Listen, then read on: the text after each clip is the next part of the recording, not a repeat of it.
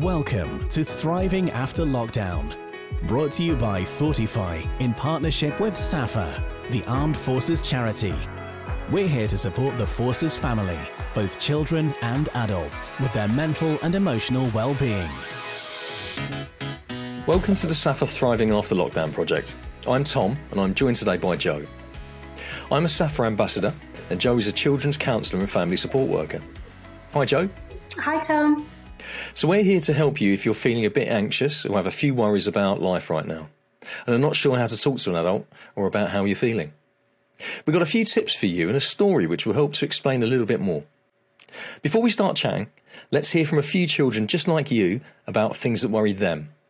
Sometimes when we're doing tests, I I worry a bit that I might get the answers wrong or that I might get told off because I got because I got all of the answers wrong or or if or if I'm doing something important, I worry that I might do it wrong.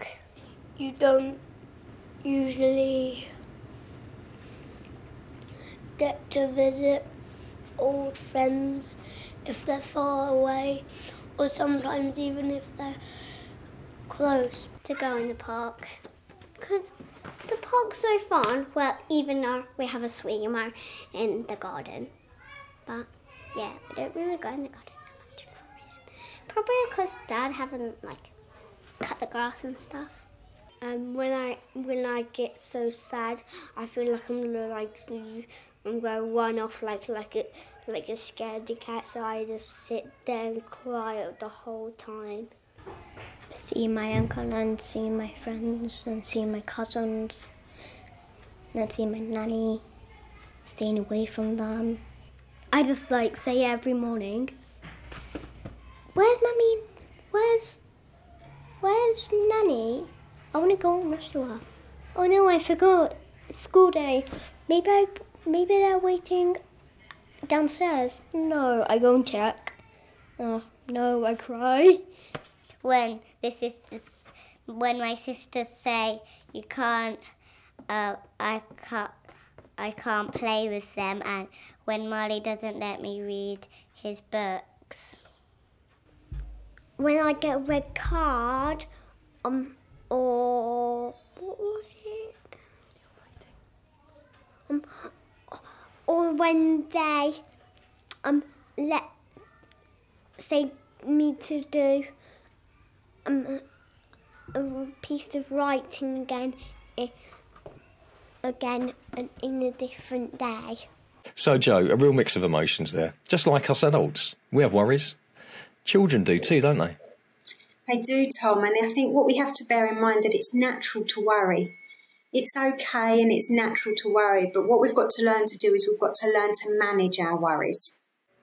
So, can worrying affect the way we feel in our bodies, Joe? It can. When we're younger, and even us adults now, but when we're younger, when we worry, it can sometimes affect the way that we feel. So sometimes we might feel as if we've got butterflies in our tummy. We might feel as if we're going to be sick sometimes it might make us feel as if we're kind of got the shakes or maybe feeling a bit sweaty. But what we have to remember is the way that we think kind of contributes to the way that we feel. So that's why we have to kind of be really kind to our mind and look after our bodies. Mm. Now, for some of our younger listeners, uh, they may have one worry, or others may have lots of worries, mightn't they? They might not just have one worry exactly that. So for some of us, we might just worry about our friendships.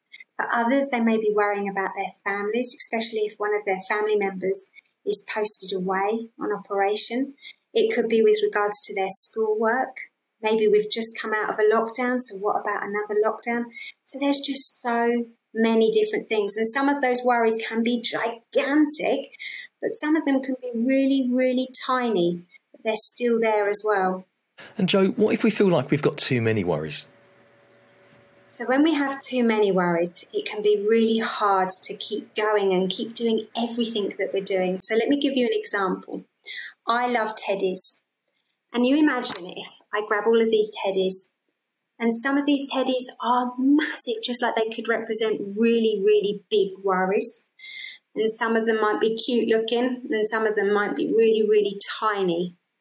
But the thing is, we can only, if we was to imagine these teddies like our worries, some of them we can be fine. We can we can kind of keep opening the doors. We can keep going, and and as if everything's okay. But eventually, what will happen is if we carry on to these these teddies too much, I'm not going to be able to do things such as open a door, eat my dinner, everything like that. So eventually, something's got to give, and that means that we're going to drop the teddies. So it's just really important instead of carrying all of these worries that actually sometimes what we could do is we could just talk about our worries and almost as if it can just make it all a little bit lighter. So, Joe, I think sometimes, you know, we need to think about being kind to ourselves, don't we? So, what sort of things can we do to be kind to our own minds? So, it's about believing in ourselves, but sometimes when we're maybe feeling a little bit down or sad or blue, it's quite easy for us to just think that we can't do things and that we're maybe not as good as other people. So, the most important thing is to believe in ourselves. So, one activity that I love to do is maybe our little ones can grab um, a post it note or maybe a piece of paper and cut out a shape. And what they could do is actually write something on that, which is about them, which is a good quality. So they could put their name in the middle and they might just want to put one thing I am kind, or they might want to see if they can put quite a few. I am kind, I am funny, I have lovely colour eyes, I'm a good friend. And they might even want to get their parents or their friends or their carers to actually add to their to their kind of um, special star or love heart and keep that as a keepsake and as a good reminder. That sounds really, really good. I do know that recently um, there have been certain things that could have made life a little bit harder for some of our younger um, viewers and listeners as well. Um, for instance, if their parents have been away working uh, on operations, for instance, uh, what other things can be harder for younger children? So much can be hard nowadays. I feel that we have such busy lives, even even our viewers and our kind of our listeners, that we have to remember about the importance of, of being open and honest with our friends and with our family members. And we have to realize that actually we have so many different things that sometimes we worry about. It could be friendships, it could be something that somebody said to us in the playground, it could be about a family member, it could be about our pet dog that's poorly, maybe. So there's lots of different things that, like we said about those worries, as teddies that can just get too heavy for us. Yeah, sometimes we can feel a bit overwhelmed with feelings, can't we? What what feelings can we have that can be really powerful, Joe? So a couple of really powerful ones I would say would be anger and sadness. So sadness in a sense where sometimes we feel as if we shouldn't feel sad, that we should feel happy all the time. But the thing is, Tom, if we're happy all the time, we wouldn't appreciate that happiness because we'd just take it for granted. So there are going to be days where we're not going to always feel our the most happiest. But it's remembering that if we was to talk to our to our family members that, you know, a new day is a fresh day. But it's also remembering that other feeling of anger. Now, anger can be a really, really strong, powerful feeling that we can sometimes feel from the bottom of our tummy. And whilst it isn't a pleasant feeling, we need to remind ourselves that it's natural. It's a natural feeling and that it's okay to feel it. So, sometimes then, is it okay to feel unhappy or a little bit angry or sad? Is that just normal? Is it okay to feel like that then? Exactly that. It's okay to feel those feelings. And sometimes what we have to do is instead of ignoring them, so if we're feeling angry, and to just try and ignore it, sometimes it's actually good for us to talk about it. Um, because then that gives us the opportunity to almost give it that thought, that worry, that feeling, that anger, some, some space to be spoken about. So then we're not carrying it like those teddies. Oh, thanks, Jay. Uh, you know, I've been listening to a few things recently, and, and I've been hearing a few people talking about something called mindfulness. Uh, what is that, Joe? And is it something that can help us to manage some of those feelings? Can. So mindfulness is about it's a, we have to practice it sometimes, but it's about living life in the here and now. So when we go to bed at night, or maybe um, when we're doing something that we enjoy, it's about reminding ourselves. It's about bringing our awareness to the here and now. So it's quite good to do. And it's just a way of living our lives right in the here and now, not thinking about what if this or what if that or that happened, but just being right here, right now. Thank you, Joe. That sounds like it would actually help quite a lot, to be honest with you. Um, and as we bring this session to a close, I wonder if you could help us by sharing a story that could help us think about mindfulness and how we could practice it ourselves. Of course, yes.